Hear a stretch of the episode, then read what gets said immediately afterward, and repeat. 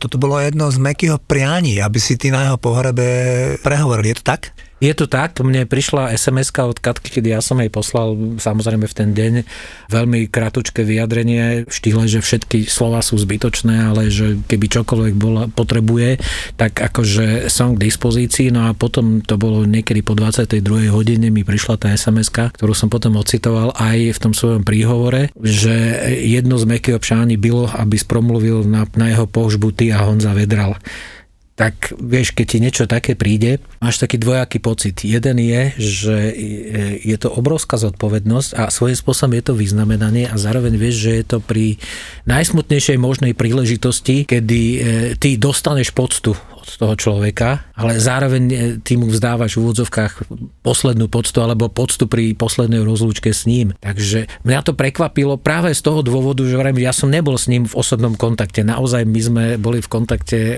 primárne e, prostredníctvom práce. Ale potom mi Katka aj povedala, aj napísala, že mnelte moc rád musím povedať, že to je ten život, že sa ti spájajú e, nádherné veci aj s tými veľmi smutnými. Nádherné je, že Meky ma takto ocenil, pretože ja to beriem ako obrovské ocenenie. No a smutné je to, že vlastne si to odo mňa nemohol vypočuť. Mhm. Keď som 19. novembra prišiel na pozvanie rodiny Mekyho Žbírko na poslednú rozlučku do krematória v Strašnicia v Prahe, tak som zistil, že tam stojíš aj ty a dokonca ako jediný občan Slovenskej republiky si mal aj krásny prejav na tom pohrebe.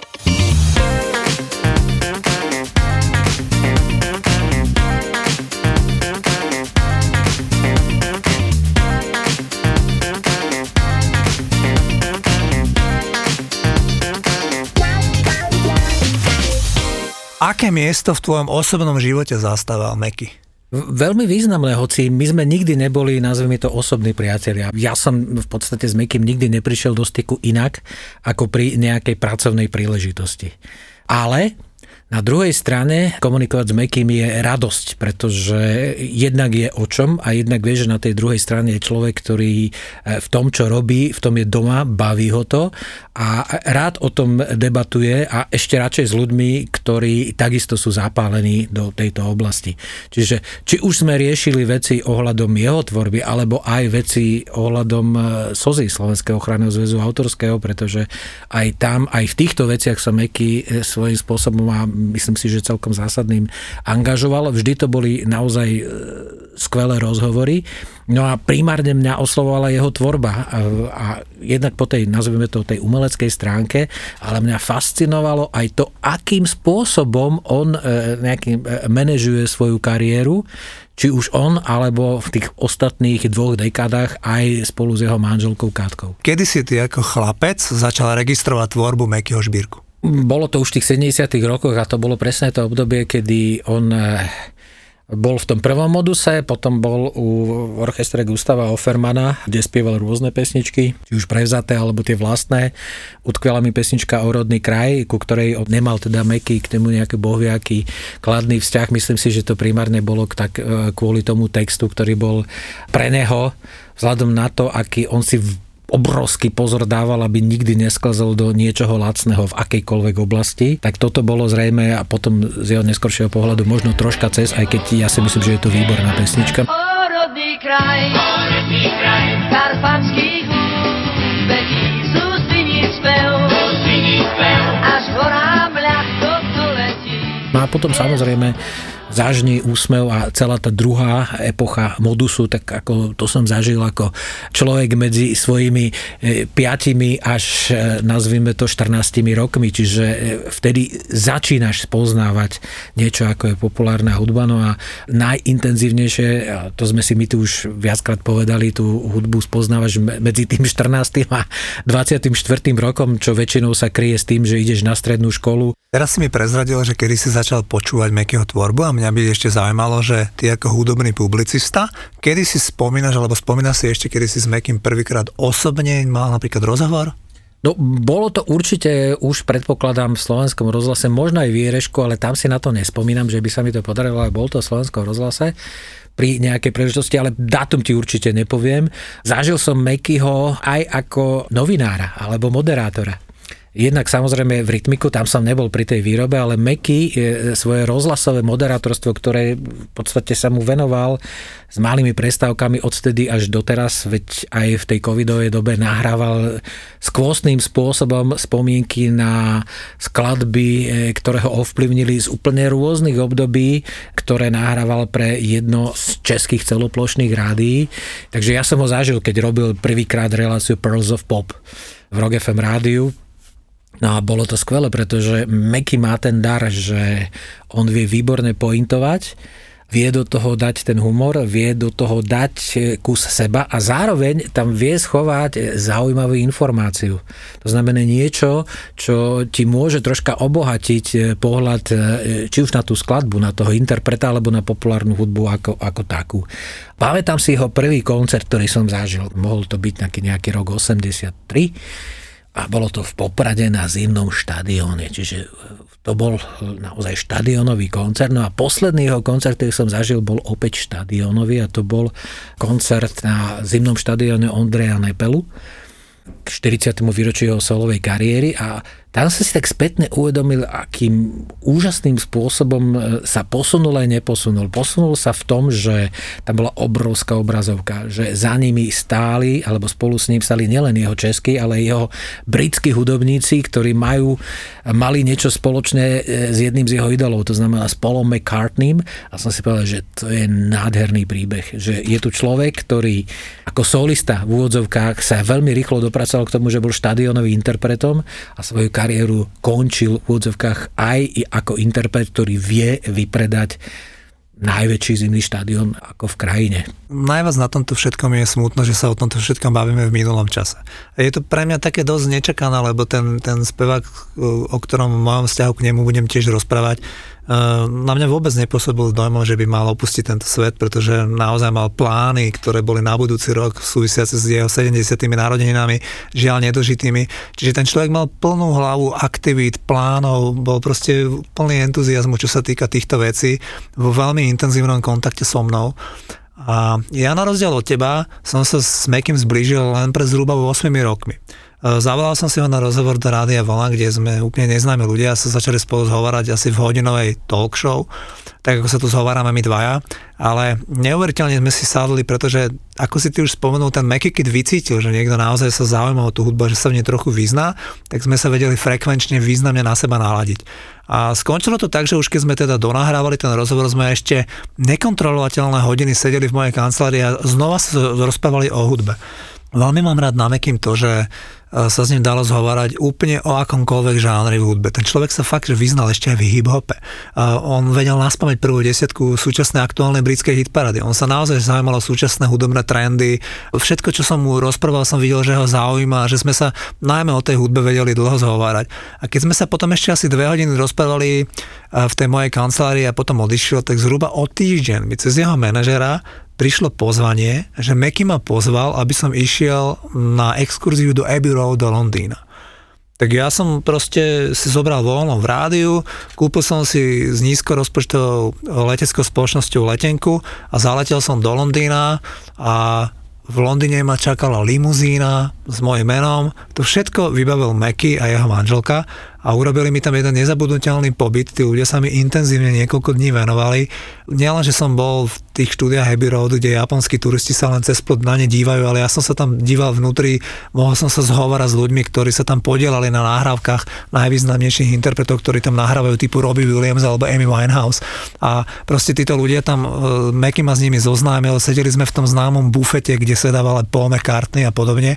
A tento človek mi to všetko poukazoval, a pre mňa to bolo až neuveriteľné, že niekto toto, lebo kto by toto pre teba urobil? A ja som tak najprv nad tým uvažoval, že o čo tam ide, že robím toho dramaturga v rádiu, že aby som hral tie pesničky, ale veď my by sme ich aj tak hrali, lebo tie pesničky majú afinitu celé 10 ročia, čiže ako tú Atlantidu tam budeme hrať vždy.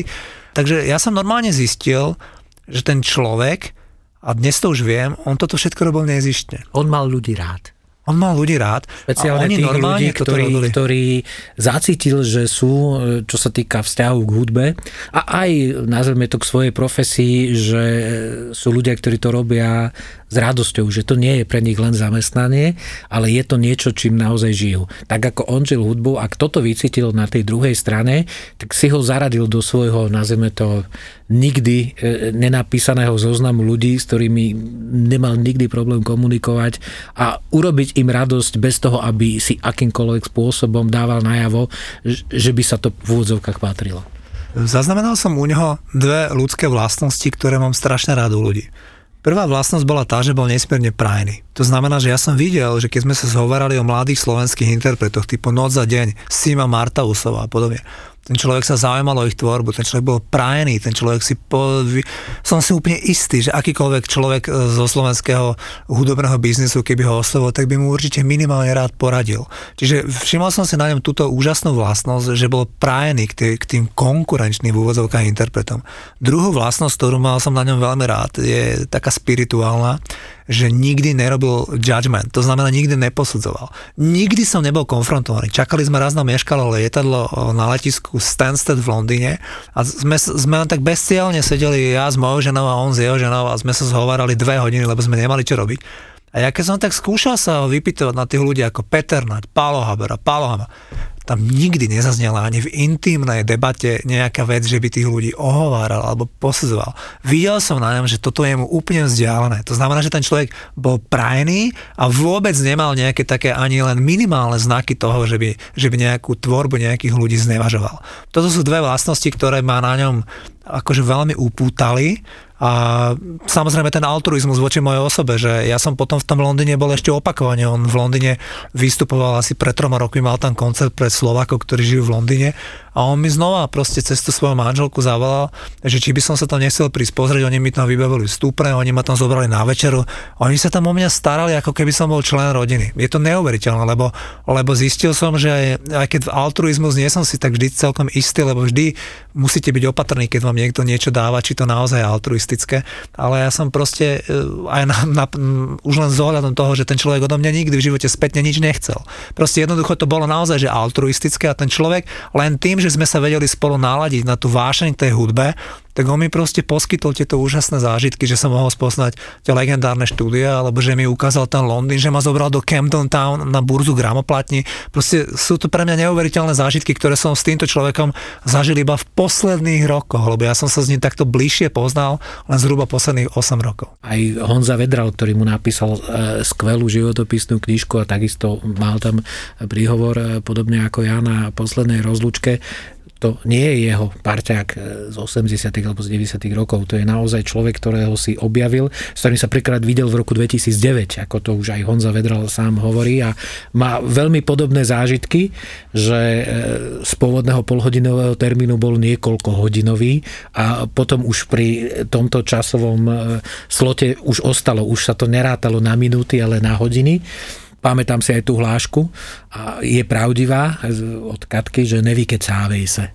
Mm. Znamená, že Meky rád komunikoval a ešte radšej komunikoval s ľuďmi, ku ktorým mal ten priaznivý vzťah, lebo vycítil tam spriaznenú dušu, čo sa týka hudby. Ešte by som možno z toho jeho súkromia prezradil, že ja som sa mohol prosím sa toho Mekyho zblížiť aj s jeho manželkou, s to spomínanou Katkou.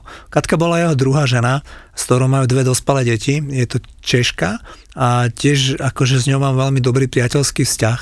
A chcem len tak možno, že pre tých poslucháčov našich povedať, že oni sa zobrali na konci 80 rokov a za žiadnych okolností tam nemôže byť taký ten faktor, ktorý u nás tej, možno tej slovenskej populácie príde, že nejaká zlatokopka si uchytila slovenského speváka, ktorý bol na vrchole popularity Katka už v tom období bola extrémne dobre situovaná osoba z veľmi dobrej rodiny, oni sú v príbuzenskom vzťahu s Václavom Havlou. Sú to proste ľudia, ktorí sú taká stará pražská rodina, ktorá mala nehnuteľnosti v úplnom centra mesta. Jedna z tých nehnuteľností bola Lucerna. Lucerna. Dokonca Katka mi rozprávala, ako sa zoznámili s Mekým, neviem, či vieš, že sa vlastne zoznámili tak, že Meky sa, byt. Me, áno, Meky sa chystala na nejaký koncert v Lucerne a tá Katka sa tam zjavila v papučkách a v takom pyžamku, v takom úplne domácom a on sa tam díval, že čo tam robí. Ona povedala, že ja tady bydlím. Čiže proste uh, tam vôbec nemohlo sa jednať o toto, že chcem len zdôrazniť, že uh, jak som pozoroval týchto ľudí, tak tam bol jediný faktor, ten sa volá láska. Že proste, že tí ľudia sa mali radi, ona mu vytvárala úžasné zázemie do posledných dní a e, ten Meky si bol toho vedomý a preto sa k nej úžasne správal a že tí ľudia boli naozaj, keď sme ich pozorovali, boli pre nás krásny príklad toho, ako tí ľudia môžu naozaj že harmonicky fungovať aj po 10 ročiach spolunažívania. Pre mňa zároveň je to uh, príležitosť v tomto prípade vyjadriť obrovskú úctu Katke. Opäť taký strašne symbolický pre mňa bol záber v tom filme Meky, kde Meky prichádza do Abbey Road neuveriteľne uveličenie sa tam vítá s jedným, s druhým, s tretím muzikantom, ktorí hrali v kapele Paula McCartneyho so svojím producentom Rossom. A tak nenápadne vzadu v zábere je Katka, ako vchádza a má na sebe asi 4 kabely e, so všetkými vecami, ktoré oni dvaja majú a potrebujú mať pri sebe, ale ona je ten v úvodzovkách šerpa, ona je ten nosič, vďaka ktorému ten Edmund Hillary a v tomto prípade Meky, môže byť ten, ktorý to v úvodzovkách predá, zúročí ich spoločné úsilie. Je to bez, bez nej by sa toto nepodarilo, lebo bez Katky by sa ani Meky, ani do toho Abbey Road nedostal, pretože ona si to obtelefonovala, odmailovala, vybavila. Všetko ostatné bolo na Katke konec koncov vlastne to prvé nahrávanie dostal ako darček 60 a v tomto Katka bola geniálna, že vedela pre neho vytvoriť takéto darčeky, ktoré ho na jednej strane veľmi potešili a zároveň ho povzbudili do jeho pracovnej e, činnosti. On mi vysvetoval, že keď e, v 70. rokoch s tým Gustavom Offermanom, keď u ňoho hrával, tak oni išli na nejakú loď niekde do Škandinávie hrať. Jemu sa narodilo to prvé dieťa, to dievčatko menom Denisa a on odišiel a bol nejakých 7 mesiacov ano. mimo a, a on sa potom vrátil, tá dcera ho ani nepoznala, sa ho bála, to manželstvo bolo onedlho v troskách a on mi vysvetlil, že on si to dnes nevie ani predstaviť, že ako takéto niečo mohol na toto pristúpiť. A že dnes on má tú katku a že on tým, že ona je kvázi jeho manažerka, tak oni vlastne trávia, tak ako si ty správne povedal, 24 hodín denne a že pre neho to je úžasné, že on ide niekde na, do Olomovca hrať nejaký koncert a tá katka je s ním v tom aute, tá katka je s ním v tom hoteli. Oni si stále užívajú jeden druhého každý ten moment. A on mi vraví, že vieš, ja sa s tou mojou myslou dnešnou ani neviem dostať do tých 70 rokov rokov, kedy som bol ochotný odísť od tej rodiny na takú dlhú dobu a nebyť s nimi. Že jednoducho, že mne to príde ako keby to bola nejaká že iná inkarnácia takýto no, termín. Bol to, bol to iný svet a bol to samozrejme e, úplne iná doba, pretože e, vlastne mu sa tie deti narodili v roku 1989 alebo 90 a 94. Hej. Čiže to bolo presne v období, kedy ten predchádzajúci spôsob fungovania populárnej hudby, to znamená, že máš mesačne 10 až 20 koncertov každý jeden mesiac, možno s výnimkou jedného, keď máš dovolenku, ako ten padol. To znamená, že už to prešlo do podoby, že robíš si turné raz za rok alebo raz za dva roky, ktorý, má, ktorý je presne ohraničený a potom už ráž len na nejakých buď už festivaloch alebo na nejakých, nazvime to, privátnych eventoch. Čiže ty môžeš byť so svojou rodinou, už si to vieš inak. Čiže jemu sa stalo to, že naozaj tá jeho nová, tá jeho druhá rodina prišla do úplne inej doby a našťastie pre neho, ale aj vďaka Katke to bolo tak, že on si tú rodinu naozaj konečne mohol užiť tak, ako by sa aj patrilo. V tých 70 rokoch mal ambíciu jednoznačnú zarobiť si na kvalitný nástroj, e, pracovať na svojej kariére a toto bolo na prvom mieste. Ale čím si starší, tak tým viac, a to my dva asi nemusíme hovoriť, práve tie hodnoty rodinné naberajú na dôležitosti a čím si starší, tak sa dostávajú v tom rebríčku vyššie a vyššie a od určitého veku jednoznačne na prvé miesto.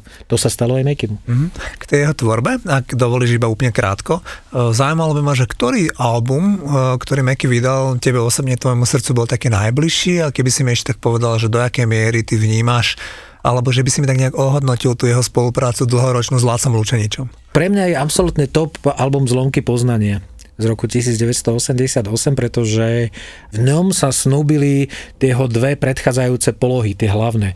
Tá, nazveme to Peterajovská a potom tá Lučeničovská, e, tá modernistická. Na albume Zlomky poznania sú pesničky, ktoré si môžeš tak nenápadne e, prihodiť do jedného alebo do druhého obdobia. Niektoré môžu byť aj tam, aj tam pesnička Len s ňou, čo je jeden z najnádhernejších love songov, ktorý Meky nahral, by skôr patrila možno do tej prvej polovice, k tým prvým trom albumom. No a potom sú tam pesničky, ktoré sú naozaj modernistické a zároveň sú stále žbírkovské. Napríklad mne sa strašne páči z toho albumu pesnička Vraj ho mala rada.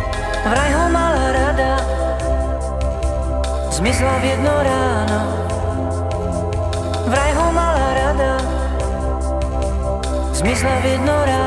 Čo je skladba, ku ktorej si Meky urobil aj text, čiže z tohto prípadu spadá do tej druhej trojice ako tých albumov, je veľmi moderná a zároveň je veľmi melodická.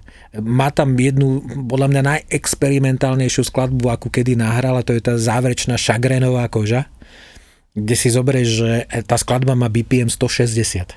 160 je to pesnička, ktorá, ktorej refren je instrumentálny, že tá, tá, tá, tá, kde by sa dal určite urobiť refren, ale no ho nechal proste v tej instrumentálnej podobe a tam sa podľa mňa spojilo úplne všetko. Je tam pesnička Ideme z PKO, kde máš toho automatického bubeníka, máš tam tie ostré gitary. Ja som napísal jeden pomerne dlhý článok práve na tému zlomky poznania. No a tam som napísal, že Laco Lučenič v tom čase asi musel veľmi počúvať Sisters of Mercy, lebo ten nemilosrdný rytmus automatického bubeníka je tam naozaj skvelý v spojení s neuveriteľne agresívnou gitarou. E, pri Mekim si môžeš nájsť to, čo je u málo ktorého interpreta, nielen nášho, ale aj svetového, že môžeš ísť od úplne akustickej podoby až do úplne experimentálnej a pritom nikdy ťa to nevyrušuje, že toto je len taký e, nezmyselný úlet, že ktorý si potreboval nejakým spôsobom. Asi len Risha Miller má podobný diapazon, čo sa týka šírky. No a skrátka dobre, zlomky poznania a nie je veľa ľudí, ktorí by v tomto so mnou súhlasili. Veľa ľudí má rado doktor Sen alebo sezónne lásky, alebo potom zase z tých neskorších generácií je to napríklad modrý album alebo niečo, ale pre mňa zlomky poznania je esenciou tých dvoch e, prístupov, ktoré boli v 80 rokoch a pri oboch bol Laco Lučenič. Mm-hmm. Čiže ale kým pri tých prvých troch albumoch to vychádzalo naozaj z tej estetiky Beatles, tej hudby 60 rokov, tak tie ďalšie dva, respektíve tri albumy vrátane e, Zlomko poznanie, to už je britská hudba 80 rokov. A on ich vedel nádherným spôsobom prepojiť a aj vďaka Lacovi Lučeničovi e, a v prípade ich dvoch ich spájala láska k hudbe poznať tú hudbu do najmenších detajlov, hľadať stále, čo je nové, čo nejakým spôsobom ťa môže ovplyvniť ale v tom dobrom, aby si svojej tvorbe neustrnul na jednom mieste. Pretože ja nepochybujem, že Meky by mohol zrecyklovať e, ten model, ktorý mal na tých prvých troch albumoch ešte x krát. Ale to by už nebol Meky. Proste Meky stále potreboval jemne svoje hranice posúvať ale v takej miere, že vždycky ostal sám sebou. Vždycky ten melodický základ tej pesničky, lebo pesnička je základ. To on hovoril a toto rád po opakujem, že základným prvkom populárnej hudby je pesnička. Že všetko musí slúžiť pesničke. Aj ten jej zvukový e, obal, aj to, akým spôsobom to interpretuješ. Takže Zlomky poznanie je môj number one album v diskografii Mekyho Žbírku. Ako je to u teba? A ďakujem za otázku. U mňa je to album Nemoderný chalan. V zásade to nie je až tak ďaleko. Myslím, 84. Áno, áno. Áno. A ja sa ti musím priznať, že to, samozrejme to je zase osobné. Vieš, v 84. roku som mal 16 rokov a akože 24 hodín denne som počúval hudbu a bol som do toho úplne zazraný. A tým, že ja som mal rád ten New Wave, to Kaja Gugu a tých interpretov, ktorí prichádzali, tak ty si spomínaš na nemoderných, ale na ten automatický bubeník, ktorý tam zrazu prišiel a tie pesničky ako Dočlná, Mesto spí a, a V-klub. Vieš, tam bol normálne, že hip-hopový single. Ja, ktorý ty už dnes vieš o mne, že som fanúšik toho old school rapu, tak odrazu Meky Šbírka odložil okuliare a začal repovať o horných chlapcov z V-klubu. Takže e, samozrejme, že to je veľmi osobné. Mne sa veľmi páčil ten album Nemoderný chalan. Veľmi sa mi tam zdalo, že tam hral významnú rolu ten Láca Lučenič tým, že bol strašne progresívny, musím ho veľmi pochváliť. Tiež som sa na to Mekyho vypitoval a vrával mi, že Láco mal strašne napočúvané, veľmi. A vždy prichádzal s takými vecami, ktoré aj pre Mekyho boli novátorské, rozličné tie zariadenia, ktoré oni... Meky to kupoval a Láco bol ten, čo vymyslel, že toto my dnes už musíme mať, že my keď ideme nahrávať, tam už musí byť automatický bubeník. A Meky mal aj týchto posledných rokoch, kedy som s ním mal taký intenzívnejší ten kontakt, neuveriteľne stále mal more plánov, to znamená, že vôbec nepatril k tým interpretom, ktorý by sa nejako obracal k tým svojim starým veciam, ale ako vieš, bol veľmi činorodý, nahrával v tom Abbey Road dvojazyčný album a podobne, že s výbornými muzikantami mal proste ďalšie plány, ja už neviem možno prezradiť ľuďom, keď nevedia, že Meky mu vidia aj ďalšia platňa na budúci rok, lebo ten materiál je skoro celý urobený, teda s vysokou pravdepodobnosťou v jednom vydavateľstve vidia aj album Mekyho Žbírku Žiaľ po smrti. A to sa mi páčilo, že stále sa obklopoval hudobníkmi, s ktorými mohol vyvíjať nové a nové veci. Rád by som ešte podotkol, že keď som sa zúčastnil niekoľkokrát napríklad na Mekyho koncertných túr, aj napríklad vo Veľkej Británii, ale aj v Čechách a na Slovensku, tak tiež mám stále v myšlienkach, ako sa krásne správa k tým kolegom hudobníkom. Mám na mysli teraz tých českých mladých muzikantov. A oni, oni mali k nemu obrovský rešpekt a obrovskú úctu, ale on sa k ním veľmi dobre správal. Viem, že Katka znova zabezpečovala taký ten background pre tých ľudí, aby sa cítili dobre, vždy mali výborný hotel, vždy mali komfort k tomu. Tam sa nikdy nestalo, že by nejaké peniaze tým ľuďom neprišli na čas. Všetko bolo proste tip top a tí ľudia boli za to vďační a špičkový, špičkový výkon pre toho Mekyho. Čiže chcel som ešte zdôrazniť, že celé to okolie tohoto muzikanta malo vytvorené výborné podmienky na tvorbu. No, ja by som ešte možno dal do pozornosti jednu vec, že tak ako on bol stále in, čo sa týka hudby, tak e, vždy e, kladol veľký dôraz na to, akú tú svoju hudbu a ako tú svoju osobnosť prezentovať v médiách. To znamená, aj vďaka Katke mal skvelým spôsobom obospodárené sociálne siete a e, na mňa sa častokrát obracia veľmi veľa mladých interpretov, že čo by mali robiť. Vraj, nemusíte robiť nič. Sledujte, ako to robí Meky Žbírka. Ako často postuje, čo postuje, akým spôsobom komunikuje s fanúšikmi. Keď si pozrieš e, jeho oficiálny facebookový profil, a vidíš, že niekto niečo napíše, tak e, Meky mu to vždycky osobne olajkoval, prípadne dal aj nejaký svoj krátky koment. Jeho naozaj zaujímalo, čo tí ľudia píšu, aký je ich názor. Čiže nebol to pre neho prostriedok, o ktorom vie, že už ho musí mať, ale on ho zobral za svoj, že to je spôsob, ako môže komunikovať s fanúšikmi a byť s nimi v priamom kontakte. On to nebral, že Ježiš, to je niečo, čo musím robiť, lebo každý to a patrí už k tomu. On, on v tom našiel e, to, čo podľa mňa mu mohlo pomôcť a aj mu pomohlo. Preto on si vybudoval takú dobrú, skvelú základňu nielen tých dlhoročných fanúšikov, ale aj chytal stále nových a nových. A to chcem povedať, že toto je odkaz pre ľudí, ktorí by sa chceli približiť k tomu. On e, skvelým spôsobom vedel manažovať svoju kariéru.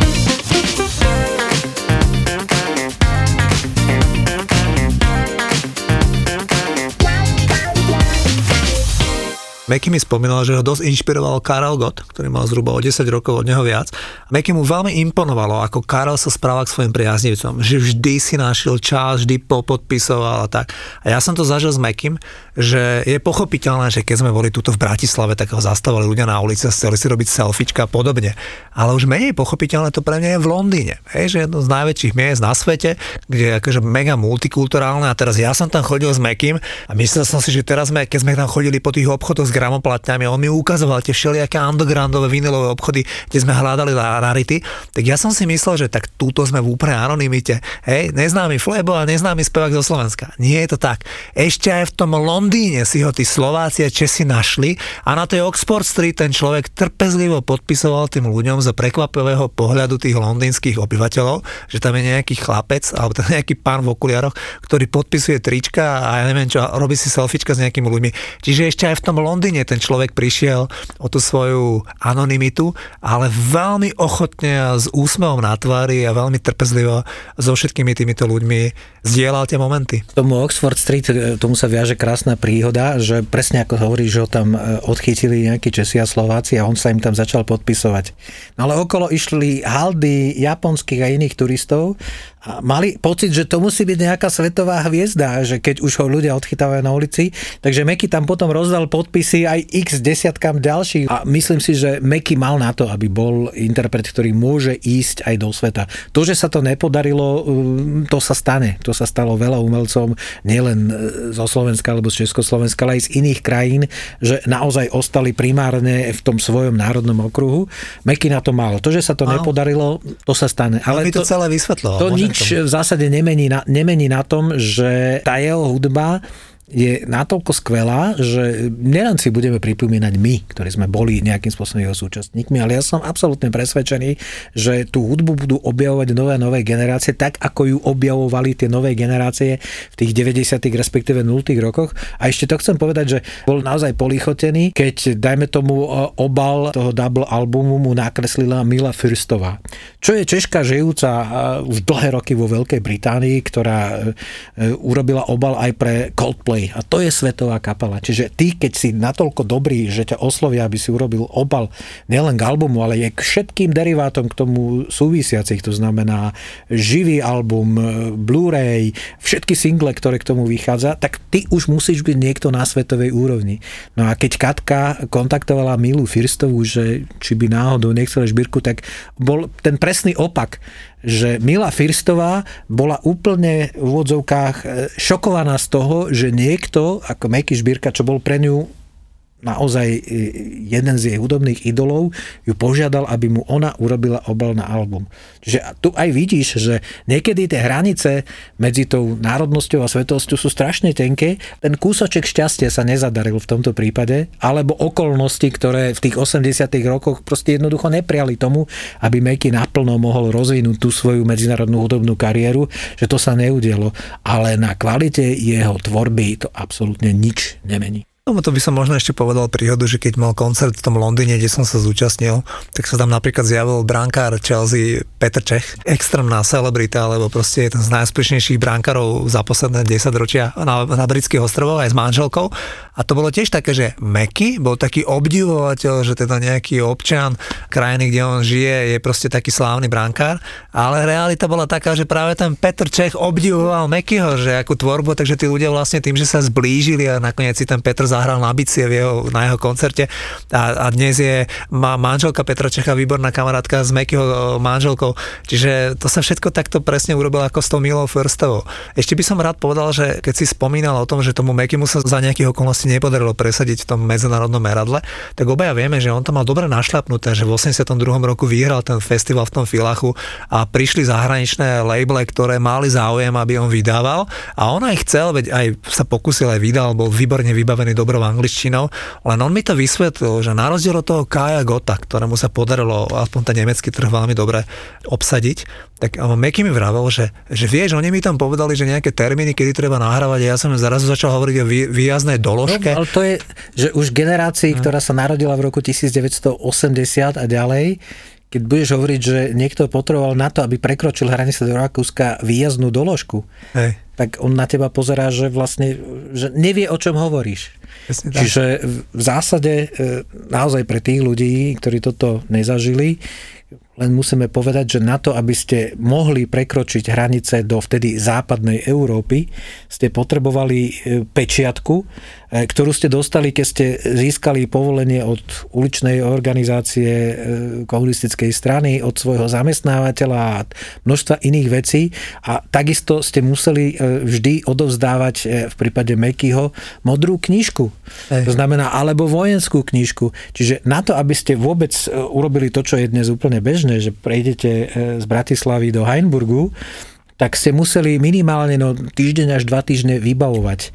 Čiže dnes, keď vám niekto zavolá, že príde do Viedne, tak v tých 80 rokoch to síce mohol niekto povedať, ale vy ste mu mohli povedať, že prepáč, ale skôr ako o týždeň a až o dva to jednoducho nie je možné, pretože tá byrokratická mašinéria, ktorá vtedy jednoducho fungovala, e, toto jednoducho neumožňovala a Meky nemal to šťastie, čo mal Karel God alebo Karel Svoboda, že oni mali v úzovkách trvalé výjazné doložky, čiže oni naozaj mohli tie hranice z tedajšou západnou Európou prekračovať v zásade kedykoľvek. To sa Mekimu nikdy nepodarilo. Áno, a to bol ten významne limitujúci faktor v jeho prípade, lebo on mi to vysvetlil, že celkom to tam mal dobre rozbehnuté.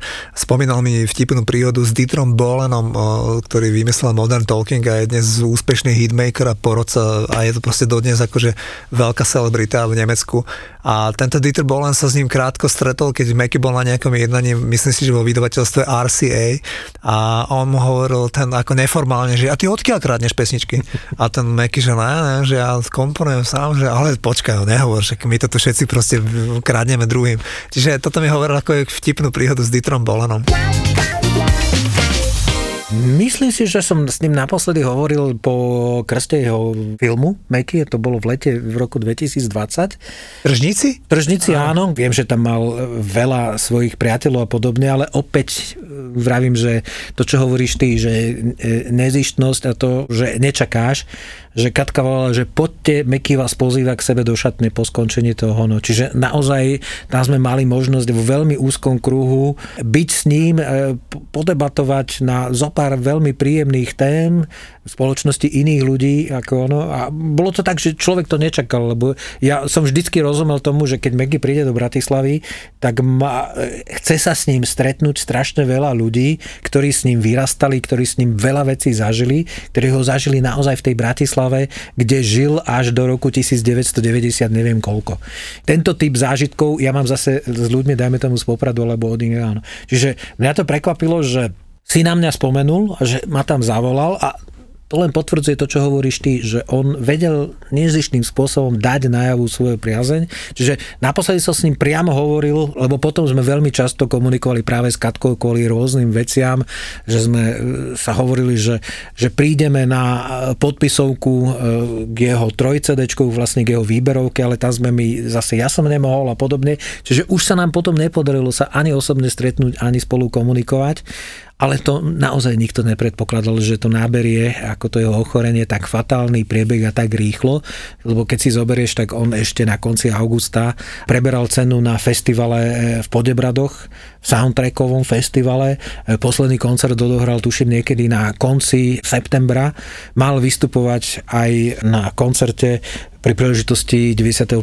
výročia slovenského rozhlasu, ale tam už e, musel odmietnúť, pretože tam už nastúpilo, nastúpilo to jedno, jedno, jeho ochorenie a podobne. Čiže vieš, predpokladáš, že v súčasnej dobe, že môže sa ti stať, že ochorieš, ale pri Mekyho to nikto, myslím si, že možno nikto, alebo úplne málo kto predpokladal, že to bude mať takýto fatálny priebeh. Hoci on už podobné problémy e, so svojimi plúcami a so zápalom plúc e, mal pred e, troma rokmi, kedy z Londýna Katka vybavila osobné lietadla pre neho, aby mohlo pre neho prísť. No a potom už spomínal aj Laco Lučín, že i mnoho iných ľudí, že on problémy s plúcami mal už aj v tých 80 rokoch. Ano. Že bohužiaľ toto sa stalo, toto je osud a preto sa to nám to zdá také neuveriteľné, pretože on bol naozaj plný plánov. On podľa mňa vedel, alebo mal naplánované, čo bude robiť najbližšie 3 roky.